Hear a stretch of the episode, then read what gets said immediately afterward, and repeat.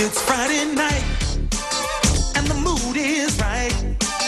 We're gonna have some fun, show you how it's done, T G I. Welcome back to the T G I Podcast. I'm your host, Matt, and this week, Christmas is in full swing, complete with a special guest on this episode where we have on Tom from Tis the Podcast. It was such a pleasure to have Tom on, and while we did go off the rails at points with this uh, episode, it did involve a really fun conversation. I hope you like it. Now, on to the show. My eyes are getting weary. My back is getting tight. I'm sitting here in traffic on the Queensboro Bridge tonight. But I don't care, cause all I want to do is cash my check and drive right home to you. This week, we are back covering one of my favorite shows of all time with the King of Queens, and I'm happy to have a very special guest on today, Tom Crowe from Tis the Podcast. Tom, how's it going today? It's great. I thought you were going to announce somebody else when you said they were special, but I'm glad to be here. Well, he, he has been on. Anthony from your podcast has been on a couple times, so now you have to get caught up uh, to Anthony's prowess here. But but he he was on a Boy Meets World episode, which he pretty much begged me to do that episode for months. So I had to, I had to cave in and let him be in on that one. I think he's trying to keep up with, with Jerry and C J at this point. Well, I think everybody is. Yeah. Now I'm good. But today, the episode we're covering, it is titled Net Profits, premiered on December thirteenth of nineteen ninety-nine. It was the twelfth episode of that season. So before we get into the heart of this episode and everything, Tom, I want to ask, what's your overall history with King of Queens, the series? I have seen every episode multiple times. It's just one of those shows that Christina and I used to um, pop in the D V D player and watch. We loved it. It's, you know, you don't have to be greatly invested in an episode. You can just pick up and start off basically anywhere in any, you know, in any season, any episode, and you're right there in the middle of, you know, the humor. Uh, you feel connected with the characters at all times. And uh, I just overall like the arc. I like the characters themselves, even when they're awful, that is. Leah Remini ninety-seven percent of the time. Um, you still just love her, right? You, you love how terrible she can be. Um, So yeah, we watched this early on in our marriage, pretty pretty religiously. Um, back when we didn't have uh, when we didn't have cable, because it seemed to be on T V. You remember back in the day, it was like the reruns were on T V all, all the time. time, all the time. It was like you flip on T B S, it was on always. Mm-hmm. Like it's kind of the same as now with Friends. I feel like Friends is always on. It's on Nick at Night. It's on T B S all the time. That's what I felt like with this show. And I'm my history is very much the same as yours. It's one I've seen every episode multiple times. I, if I'm flipping through the channels now, I probably stop to at least see what episode it is. Yep. I know, I know it's on T V Land at night. I know that it's on uh, C M T during certain parts of the day. So I might flip over to it and watch it. But it's, this is one of my like ultimate comfort shows, because when the pandemic first started, I hadn't really watched the show that much in like a couple of years. And then I noticed it was on like all the time. And I just started watching it religiously again. And it was so fun to like get back into it, see all these characters, make me laugh. But it's, it's just, it's, it's pure comfort for me. It's something I'd love, something I could put on in the background, something I could sit down and watch. It's, it's just, it's, it's great. Just veg out type of T V. And like you said, I like that you could pick it up whenever. There's no like real storyline to this mm-hmm. show. It's just kind of every episode is kind of on its own island. There's a few here and there that are connected, but for the most part, uh, they're all just kind of their own little thing. And that's what I like about it. And with this particular episode, I love that it's super straightforward. We only see the three main characters. We only have Kevin James, who plays Doug, Leah Remini playing Carrie, Jerry Stiller playing Arthur. Like, we don't see Spencer. We don't see Deacon. We don't have Richie from the early seasons. None of them. It's just these three characters. They knew what their bread and butter was, and they leaned in pretty heavy to it. And these three characters, well, plus Patton Oswalt, um, are kind of what made the show too. I know Jerry Stiller wasn't originally cast as Carrie's dad. I can't imagine the show without him, because mm-hmm. I prob I don't think I can name anything that Jerry Stiller did, even when he was in stuff that I didn't enjoy. Like, I didn't love Seinfeld, but I loved his character.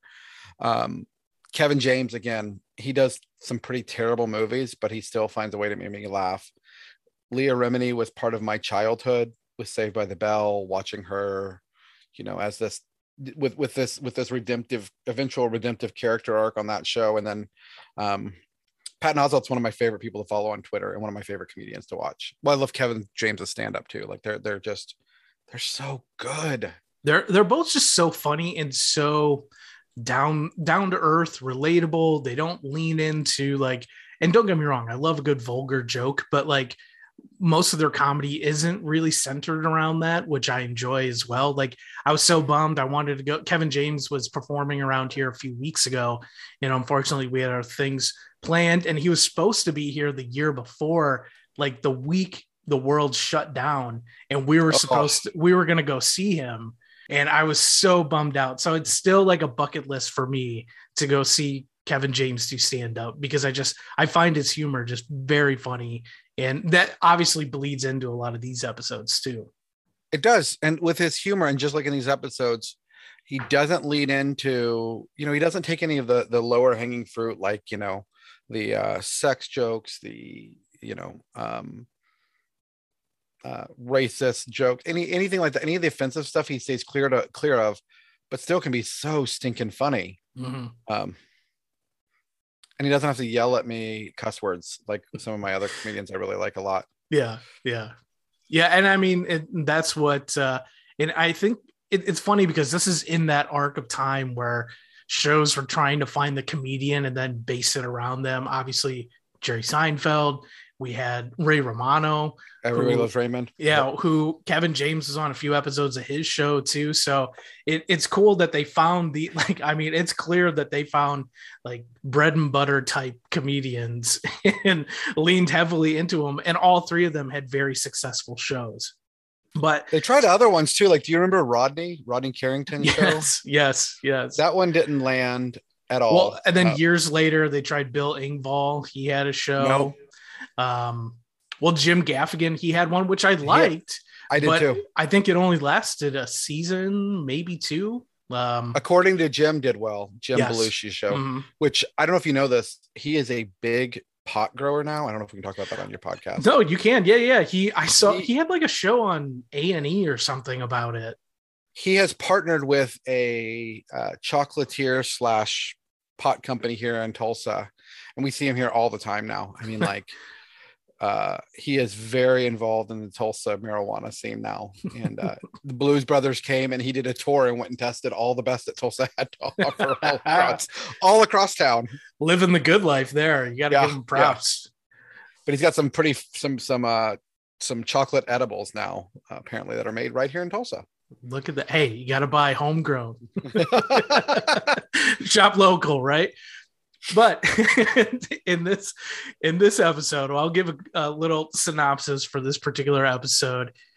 It's pretty straightforward. It's Christmas time. Doug and Carrie, uh, they come across, they they come into some money that Doug gets from work, and they decide they're going to invest in some stock. But they soon feel the joys and stresses that come with investing in stock. And then with a little side plot here, we have Arthur, who wants to decorate the house with more Christmas items to try and one up the neighbors across the street, which is such an Arthur plot line, and mm-hmm. it's perfect. So the, the episode itself, it opens up. Carrie's decorating the tree. Doug comes downstairs in the living room with a very gaudy, very tight reindeer sweater. Carrie, it seems, completely appalled with the idea of him wearing it, and she says it frightens her. And we find Doug's like, I know the rules. I know I'm only allowed to wear it at home. And if somebody comes over, I have to go upstairs and change. And he eventually finds an old candy cane on the sweater, which he does debate eating before we go into the show's opening theme. But I have to ask, do you think Doug here kind of started the ugly sweater trend? Because for myself, I'm thinking, when, when to you, Do, do you remember that becoming like so synonymous with Christmas time? I got my first I, I take offense to the term ugly Christmas sweater because most of them are quite beautiful works of art. But I got my first one in high school at a thrift shop from, it was probably from the seventies or eighties. Um, and I wore it ironically, as, you know, we were wont to do back in the day. Uh, but I also loved it. So I don't know when they started. Um, but if I look back, I see a lot of like Friends. Didn't Friends have an, somebody wear an ugly sweater on Friends? And mm-hmm. I think it was around that time. Yeah. Yeah, definitely. Because it's funny now. You there are obviously sweaters you could buy, and you walk into most stores, Walmart, Target, places like that. They'll have their own version of it. But you see cookie cutters, you see cookies, you see ornaments, you see like everything with it now. It's just funny to me that like this seemed so ahead of the curve to me in this type of episode that came out in nineteen ninety-nine, where now I, I feel like people would sort of roll their eyes at it if it came up now, like, oh, look what he's doing. He's just wearing right. an ugly Christmas sweater. But like this one, I do think he's like not being ironic, that he's actually he's like, not. I love this sweater. This thing is awesome. It and... was from the eleventh grade too. So yes. He's had it all these years that he's carried with him through life. I love it. I love it. So when we get back to the episode, Arthur, he is in full blown Arthur mode. He's very frustrated because the Rinaldis across the street are showing him up with their Christmas decorations. And he's going off on not wanting to look like lesser people. He was just he was just comparing the size of the wreath on the front door. It wasn't even that they had done any actual decorating yet, right? Yeah. yeah. He was already in full blown Jerry Stiller, Arthur going off the rails uh, sort of mentality in this moment. Now, are you, because obviously you, you host a Christmas podcast. Are you the type that you want your display at your own home to be the biggest and best in the neighborhood, or are you like, I know what I got, I know what my strong points are, and like this is what we do? I don't like it to be competitive at all. I just want to have fun. Mm. Like that's me. Like cr- decorating for Christmas isn't a competition. It's whatever makes me happy, and if somebody else has nice lights that I can enjoy, that's even better. Mm-hmm. I agree with that. I like that mentality because I do think like in some, you see some neighborhoods and it's like one house has thirty blow molds in their yard and the house across the street has fifty blow ups. Like it's like they're trying to outdo each other, where I'm with you. Like I just like having it up. It makes me feel good. It makes me happy. Like last night I flipped on the outdoor lights for the first time. And I looked down the street mm-hmm. one way. I looked down the street the other way. I'm like, I'm the only person with my lights on and I don't care. Like I love seeing, I love seeing, I love pulling up to the house and seeing them, like, just put me in a good mood. Absolutely. Absolutely. Uh, but I will say this, blow molds trump blow ups every day, a- every day of the year. Amen. This is like a discussion my fiance and I have been having lately about which blow mold. So like to the point where we're like, do we put blow molds on our wedding registry? Because there are there are some that we really want, uh and I love them so much. Like one day she was like, I was up at like six o'clock this morning and I was just looking at blow molds because I couldn't fall back asleep, and I was like, this is why I love you, because this is something we both connect on. We're both like, yes, we want as many blow molds as humanly possible. That's awesome. Christine has been collecting blow molds. She was the one that started the blow mold thing in our house. And I'm not complaining. We've got, we just got a new Santa. We got a new snowman. We got a couple new nutcrackers. Um, we're getting, we're getting pretty serious with the blow molds. I was going to say, I kind of want to have that as like the title of this episode. I'm getting pretty serious. We're getting pretty serious with the blow molds. But uh, I mean, they're, they're, how do they not make you happy? I mean, they, they, they transcend time, right? And they, I mean, they feel so much like my own childhood too, because we used to have like a tabletop Santa that was, mm-hmm. I don't know, twelve inches tall probably. And it just, I loved that thing. And like the other day I was having this discussion with my mom. I'm like, you still have that, right? She's like, oh, I don't know. I was like, well, if you find it when you're bringing out all your stuff, like, will you give it to me? She's like, well, I hope we still have it. I'm like, you better still have it. I'm going to be really mad if she doesn't. It's funny, the stuff that our parent that isn't as isn't important to our parents, right? We had mm-hmm. something similar. Christine was at her mom's, and her mom had a box of donations, and there were these beautiful hand carved wooden trivets that she was getting rid of that were from Christine's grandmother, I think. And she's like, yeah, we just don't use those. And Christine's like, well, I, of course I want them. These are, these are from my childhood, right? Like we, we form this weird attachment to things mm-hmm. that our parents don't understand. Um, and I just think it's because they're not cool enough, but that's just me. that's, I mean, that's probably true. So no offense, Matt, Missus Urich, I'm sorry for insulting you. She won't listen. It's okay. So in this, in the episode, back to the episode, Doug, he comes in and we get a very sitcom-y trope here. Doug looks very downtrodden and upset. And Carrie seems very concerned. And he's like, yeah, today I got called into the boss's office. And he, uh, he, and Carrie's like, he what? He what? And Doug pulls a check out from his pocket and he's like, I got a three thousand dollars Christmas bonus. And I love, he's so proud of himself. He's like, you see what I did there? I made you think one thing and I actually meant the other. And Carrie in this moment, she's like, you know, what should we do with this money? And this is where we have my favorite line from this episode. Doug very proudly stands up and he says, now stay with me here. Double D breast implants. And Carrie, she pauses for a second and she says, why? The ones you have now are so cute and perky. And I love, I love, so the, the joke and the, the uh, punchline and everything is just so perfect in this, but I also love, I watched it back a couple of times and you can notice that Kevin James is fighting back, cracking up in this, in this scene, because he just, the delivery from Leah Remini is just so perfect. And like, I love that stuff in shows. I love when you can catch that little moment of like somebody laughing or almost breaking character. And, and that joke in this one, just to me, that just seems like such a Doug and Carrie moment to me. Mm-hmm. Like that's their humor a hundred percent through and through in this type of show. And I like how right after that, he calls out what she did, why, you know, basically explains her joke, just like he did with his, you know, yeah, for some reason that, that just cracked me up. But of course the very conservative Doug, he just wants to put the money in the bank. He just wants to, cause she's like, what should we do with it? You know, I don't know, just put it in the bank. And Carrie's like, hey, I think it'd be a good idea to invest some of this money in internet stocks.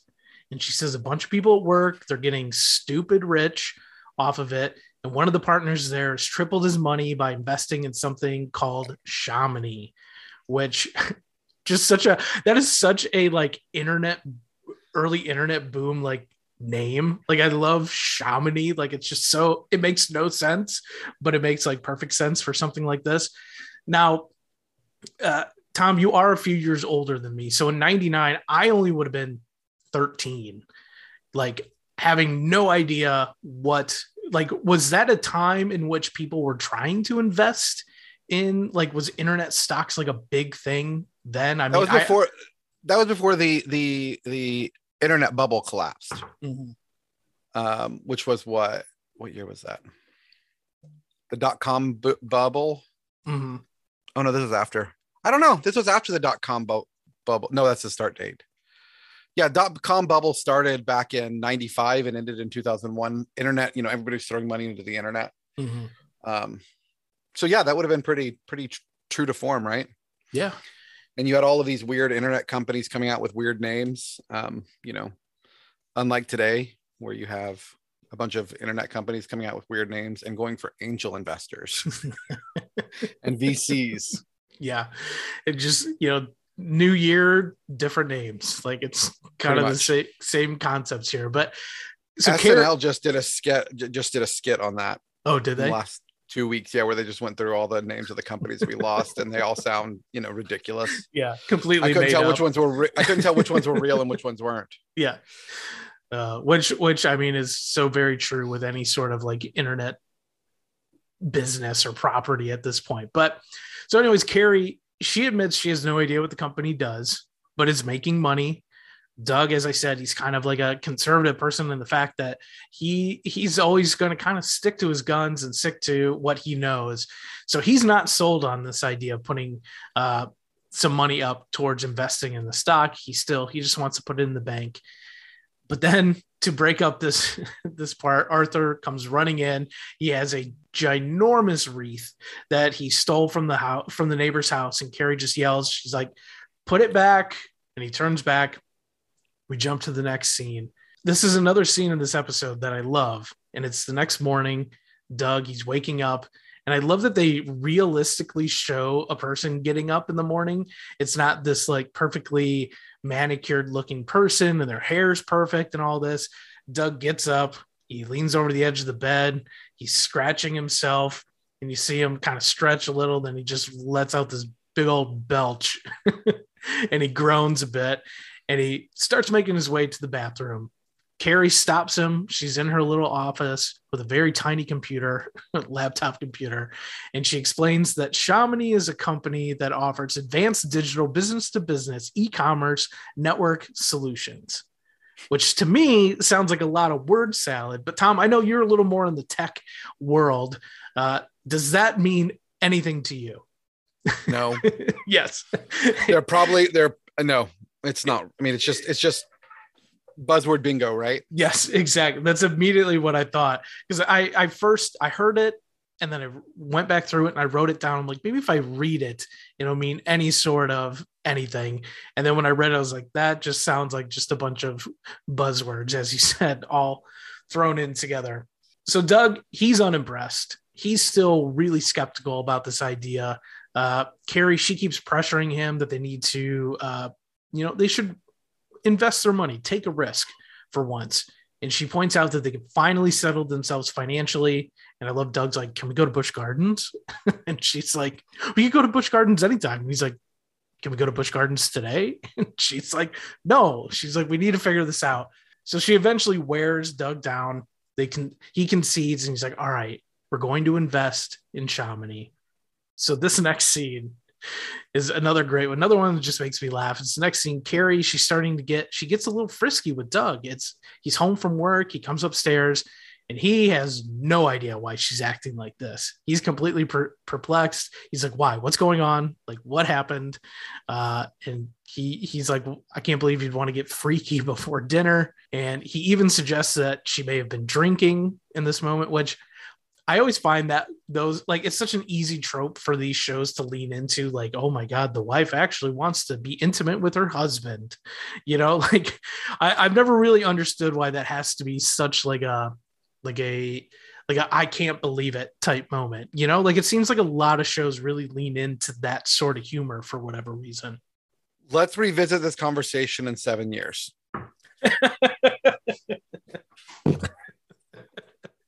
I, I will mark it down on my calendar. I used to, I remember saying things like that before early in my marriage as well. Well, I, we will we will get back to this discussion in the future. That'll be a future episode of this podcast where Tom and I talk, or I'm like, you're so right. We're, we're just going to call that episode Sad Matt. Yeah. oh, oh boy. Don't want to get my... maybe, I think we should maybe do that one uh, and cover Charlie Brown. And you can just have the, I got a rock voice through the whole thing. I got a rock. oh. Okay, now I'm crying. Oh, that was good. So now... In in the episode, this is where we find out that after their initial investment, the stock has doubled and Doug is just over the moon. He's he's going crazy. Can't believe it. He looks at the stock report and Carrie says she wishes they had the cash right there so they could have sex all over the money. And I love when Doug's like, well, can we just do the stock reports? And she's like, I think it has to be cash. It's gross. Gross. Yeah. I, I, the paper... Germs. Feels germs. Like, yes, especially now, but always. Money has always been gross. Always. Money's dirty. Yes, that's why like every every hundred dollar bill has blow on it. Is that what they, you know what they say? Yeah, something like that. That's probably why I don't really use cash like ever anymore. Um, there you go. Yeah. We jump to the next day, and Carrie gets Doug worried after she's been looking at the stock report online. And she tells Doug the, the stock is now down. Uh, they bought it at six. It's dropped down to four. Doug's a mess, which honestly, this would probably be me in this situation, even though I fully understand that there's ebbs and flows with any sort of investment, but Doug's just like, he wants out. He wants out, and Carrie's like, it's normal. It's not a big deal. And she explains that they need to hold on to the stock because good things will come. And then she has the line that I love. And she's like, look, we are long-term investors. We're in on the stock for three to four weeks. Like, I love their, their ideas here are just like, let's, let's see how quickly we can, you know, if, if that was their idea, like when they doubled their money, they should have just bailed out then. That would have made the most sense, but they got a little greedy. They did. Uh, so, do you have any stories like this from your life where you had a missed opportunity or overplayed or underplayed something? You know what? Not nothing that sticks out. So I guess it's nothing that has ever been like real major. So how about, how about yourself? Oh yeah. I, uh, I had some friends try to convince me when I left one of my jobs back in twenty eleven, twenty twelve to take some of my retirement that I had saved and buy Bitcoin. And that was the stupidest thing I'd ever heard of. Why would anybody buy something that has no tie to actual value? Um, and the other day, just for the heck of it, I went back and looked at when we had, you know, when, when that was. And um, today I would be worth, you know, a few hundred million dollars had I done it. Oh, but that, that's your, just, that's your, uh, that's your, I got a rock moment. That's that, yours. That is, but it, you know, I mean, I had lived through the tech bubble. We had just gotten out of the Great Recession. Um, yeah, I just wasn't terribly comfortable. So uh, anyway, I understand that. I, that's what I keep telling myself all the time, at least. Hey, whatever helps you sleep at night, right? Now, now in the next scene, we've got Doug. He's struggling to get sleep because he's up all night just thinking about it. Because they, they bought at six and they're down to four now. Yes, correct. So they've lost, I mean, thirty-three percent of their investment at this mm-hmm. point. Mm-hmm. In, in a couple days. So the next morning, he's trying to figure out how he could view the stock online. For Carrie, she's like, you're going to drive yourself crazy by looking at it constantly. And what I love is in this moment, Doug is very, very much struggling to figure out how to find this on the internet. And he says he's stuck in solitaire. And what I love about it is in current times, you just have that on your phone. Like you literally can just pull up your home screen and you can have all of your stocks on there and you can watch them like that. So I love in still in nineteen ninety-nine, we weren't so reliant on that form of technology yet, where it was still like an adventure to start your, your computer wasn't on. So you had to turn your computer on. You had to get your dial up internet going.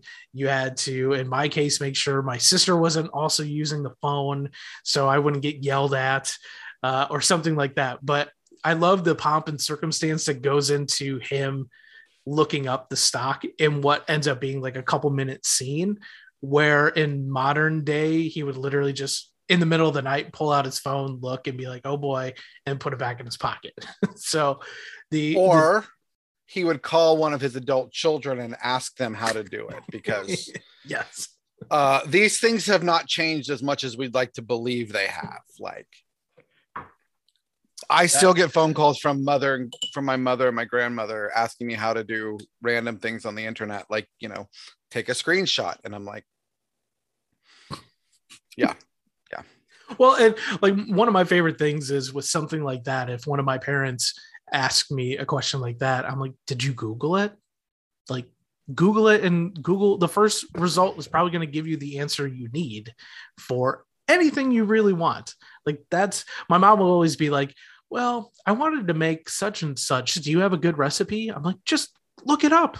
Like, it, it, well, how do you know it's good? I'm like, I, you don't, but just make it. I'm sure it's fine. Like all of those options are there for you now, but it is still sort of that struggle uh, to, to teach an old dog a new trick. I love that your mom called you to ask you for a recipe.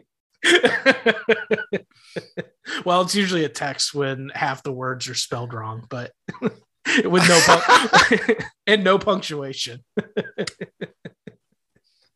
And if by chance this is the episode you listen to, I am so sorry, Missus Urich. I'll get a very stern but poorly worded text in response uh, to this episode. But back back in this episode, yes, Doug he he finally convinces Carrie to let him look at it. He sees that once again the stock has dropped. It's now down to three, so they've lost half their money at this point. She's trying to calm him down. Doug's just like, I don't want to be a part of this. He's freaking out. He's dry heaving. Uh, he is not having a good time with this. Carrie's like, look, they're just waiting to get their, the company's just waiting for the technology to get its approval.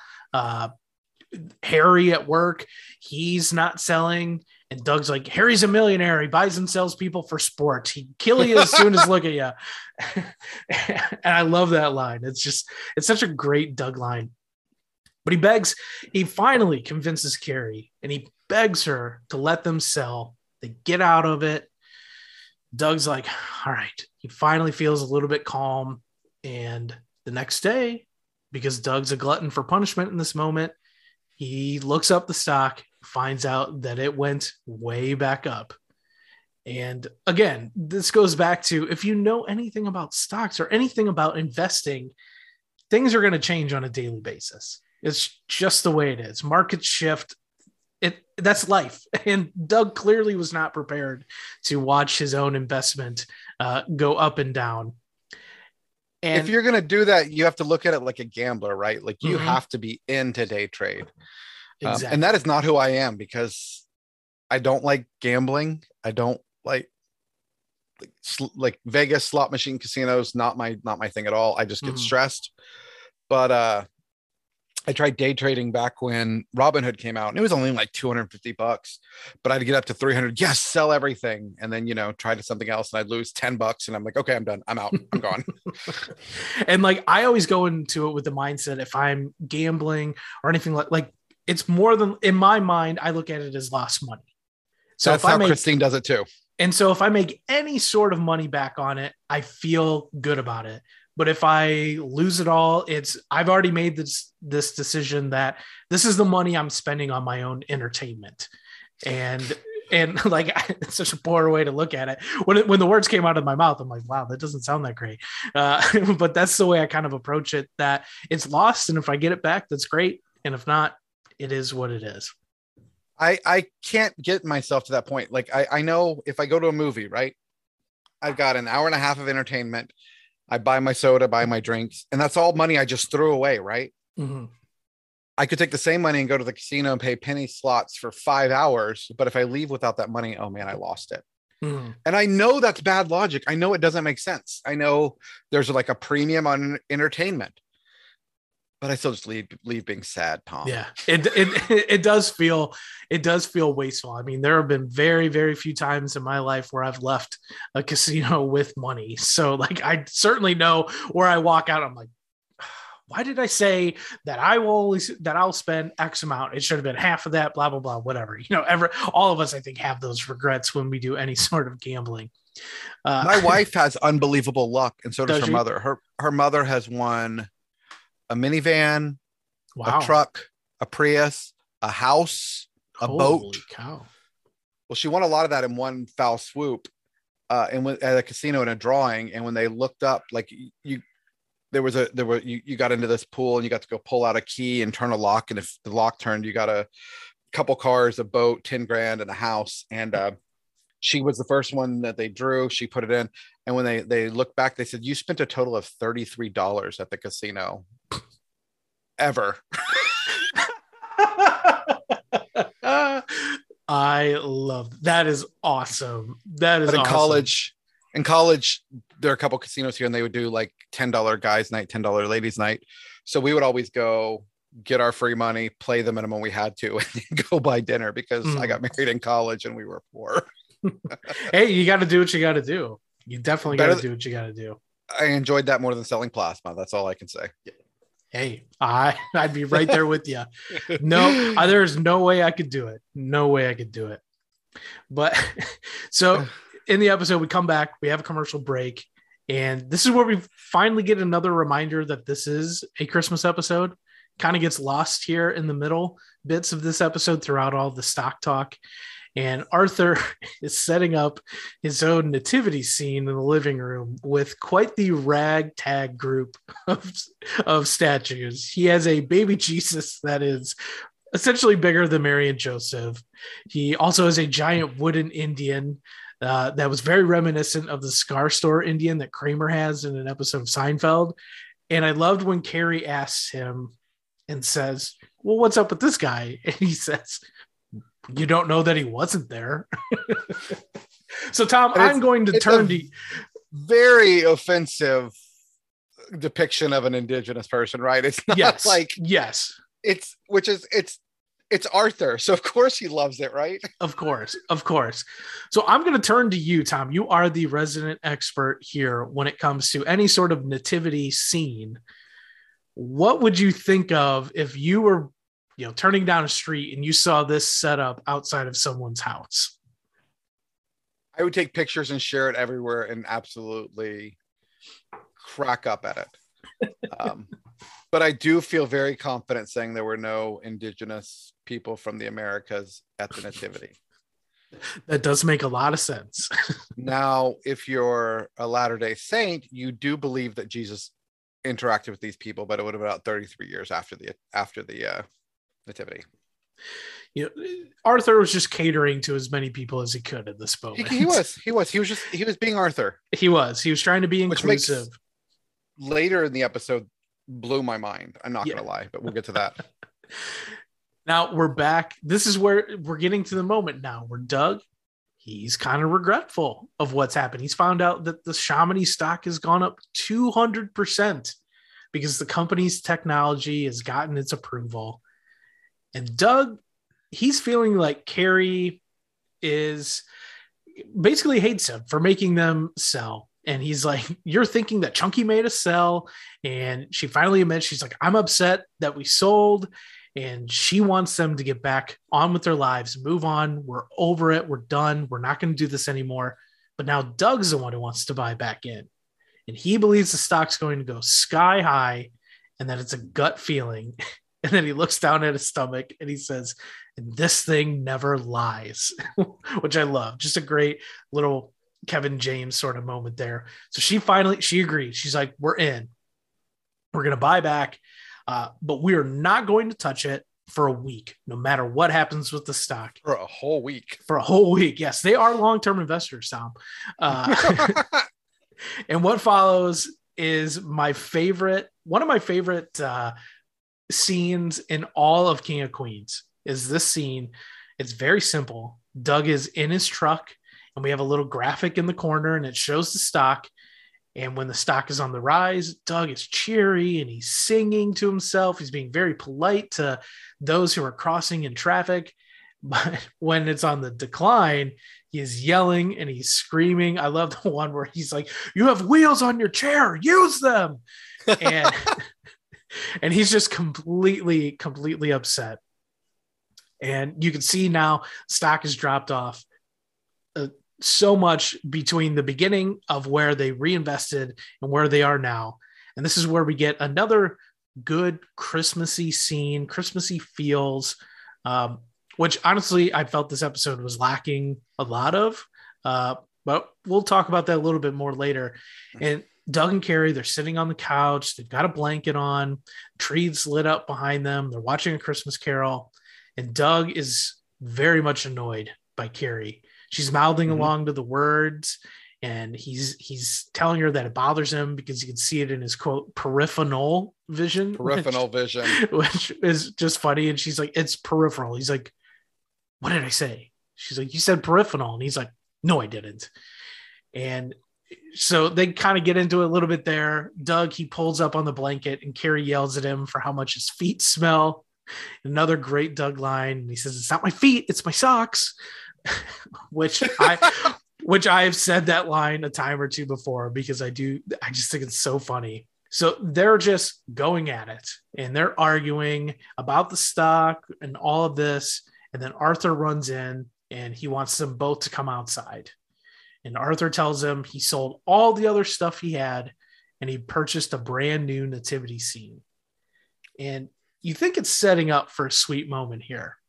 And they're both kind of like, aw, okay, like you almost have a split like second, a very split second. It's it's the it's the oh, they're gonna have their to to steal from your podcast a Linus moment that they realize what Christmas is all about. Feel free to steal that. We stole it from Tim. Well, there we go. I've brought it up numerous times before, so why not? Uh, yeah. We get the slight little pause, and then Doug once again brings up the stock, and they're arguing some more. And this is where we do get another sweet little moment from Arthur. And this is one of these things that, again, we're like, oh, this is where we're getting it. This is where we're getting our moment. And he tells this sweet little story about how when he and Carrie's mother, uh, they spent their first Christmas together in a place that had no heat, no electricity, a leaky roof, but we loved it. And just when you think the reason why he loved it is because they had each other, because Carrie's like, oh, because you had each other. Arthur's like, no, because we had vodka. And then he says, they all need to go inside and have some shots. He scurries off. Doug and Carrie, they both apologize to each other, and they decide they should sell the stock and get out of it completely. They hug, they embrace. And again, we think this is our moment. They've realized that they th- this is doing nothing for them. But then Doug says, you know, it can't really go any lower. And the two begin debate once again if they should buy stock back, all while the camera pans in closer and closer to the baby Jesus. And we close out the episode before we do get a quick little bumper before the final credits. And we learn that Shamani is strapped to massively low levels. And we see Carrie downing a shot of vodka to round out this episode. So what were you, how did you feel with that ending of how they approached the ending of this episode? You know, it was funny. It really was, because we get that we, they're back to being, you know, she's finding joy the same way her dad and mom did. I what I really liked about this episode was the way they showed the the, the stock fluctuation and it dropping by Doug driving in the mm-hmm. in the truck, mm-hmm. where you see Doug. You know, I mean that was just hilarious when it's when it's high. Doug's nice to everybody, and then he's angry in traffic when it's you know when he, when he's being slighted. It was just the whole episode was just so good. It is, and. So that wraps up net profits from season two of The King of Queens. And Tom, on this podcast, we like to determine if an episode should be deemed a holiday classic. And with that, we give it a You Got It, Dude. Or if we don't think it is, we give it a No Way, Jose. So, no Tom, way, Jose. I'm with you. I'm with you, too. As sad I'm, as it is. I know. My response is act, actually surprised me because I went into this, even though I've seen this episode tons of times. And when I think of King of Queens Christmas episodes, this is like the one I think of. Like, I don't know why I always think of Doug in the delivery truck and the stock symbol and all that. And for whatever reason, it sticks with me, but it just, the beginning's Christmassy, the ending's Christmassy looking, but the middle kind of cancels all of that out. It is. It is. They miss out on so much. And I feel like even, even in the house, when they're talking in the kitchen, there's, which is where a lot of this happens is them. And the, a lot of this is, is focused on them in the kitchen. There's nothing Christmassy at all. Mm-hmm. Uh, we could have had some Christmas music and Christmas background. And I think I would have changed, but um, yeah, I just got to say it's not Christmassy. It didn't give me the Christmas, Christmas feels. Yeah. It's some of their other ones do later on. Mm. Well, and I did. So last year, in my first season, I did their first Christmas episode. You I can't did. remember which, uh, what that Noel episode Cowards. was called. Yes. And that one, I love that one. It's very funny. It's got, I mean, it's just like a classic type of uh, King and Queens episode. I love the Better Camera episode where Doug mm-hmm. buys Carrie the camera and then she gets a better one from her boss at work. And hilarity ensues. Like that one's good. The Mentolo case one, uh, that one's funny. So there are a lot better. Like the one where he gets trapped in the back of the truck. Yes, yeah, that one's good. Which, that one's a good Christmas one. Well, I don't know. Maybe I would have thought this one was too. I was gonna say that one's a good Christmas one, and a lot of it takes place in the back of an I P S truck. Yeah, yeah. It it is hard. Like I think in our memories, we think some of these are a lot better than they are, and then we go through. I mean, you know, with a lot of stuff you've yeah. covered, uh, different. We have like this nostalgia built into certain things, and this was one of those episodes that I thought for sure this is flying colors. It's going to be a You Got It, Dude, and it, it wasn't, which was kind of disappointing, but it's still, it's a great episode. I love this episode. It's very good, but it's not one that I'm going to flip on and be like, I'm going to get all the, all the Christmas feels from it. Like there's a lot of other, even like, like we said, with just this, this show alone, there's a lot other better mm-hmm. episodes overall. Uh, but Tom, before we close out the podcast, I, I do want to ask you about Tis the Podcast, where people can find you and all that good stuff. Uh, yeah, we're a podcast that's determined to keep the Christmas spirit alive three hundred sixty-five days a year. We drop at least one episode a week, and uh, you can find us at tis the podcast dot com, wherever you get your podcasts. I think we're on all of the things, and uh, we've got a fun group where you can come hang out with us and Matt and other Christmas podcast hosts at uh, facebook dot com slash group slash tis the podcast. It's a lot of fun. It is. It's it's a blast. I mean, we've had, it, it's been fun. I've been on your guys' podcast a couple times. We did a very Merry Christmas, uh, oh, which was gosh. which was not good. We did the Boy Meets World episodes, which were awesome. Which were very uh, good. Those were very good. I was on a couple of Patreon episodes with Anthony as well. Like I said, Anthony's been on this podcast. Happy to have you on as well. Um, again, thank you so much for being on. Um, it's I feel like it's been a long time coming to get more people on here. Like I got into a groove last year where I was like so caught up with other things. I was like, I'm just going to record this one on my own and get it done and over with.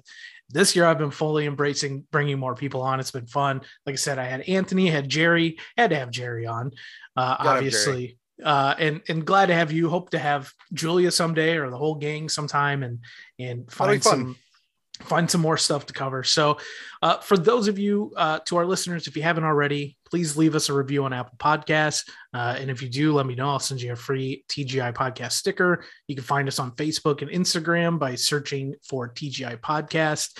And that wraps up this episode. We'll be back again next week covering another Christmas favorite. Tom, thanks again for being on. Thanks to all of you for listening. And I'll talk to you all very soon. Thanks, Matt.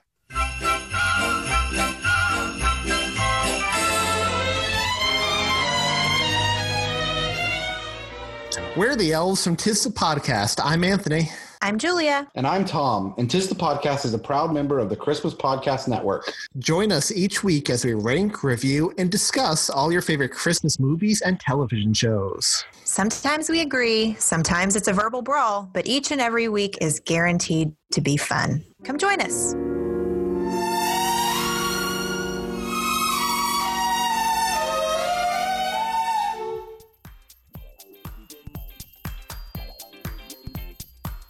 The T G I Podcast is written, produced, and hosted by me, Matt Urich. You can find me on Twitter at Matt Urich, and be sure to rate and review this podcast on Apple Podcasts, Anchor, Spotify, or wherever you listen to podcasts.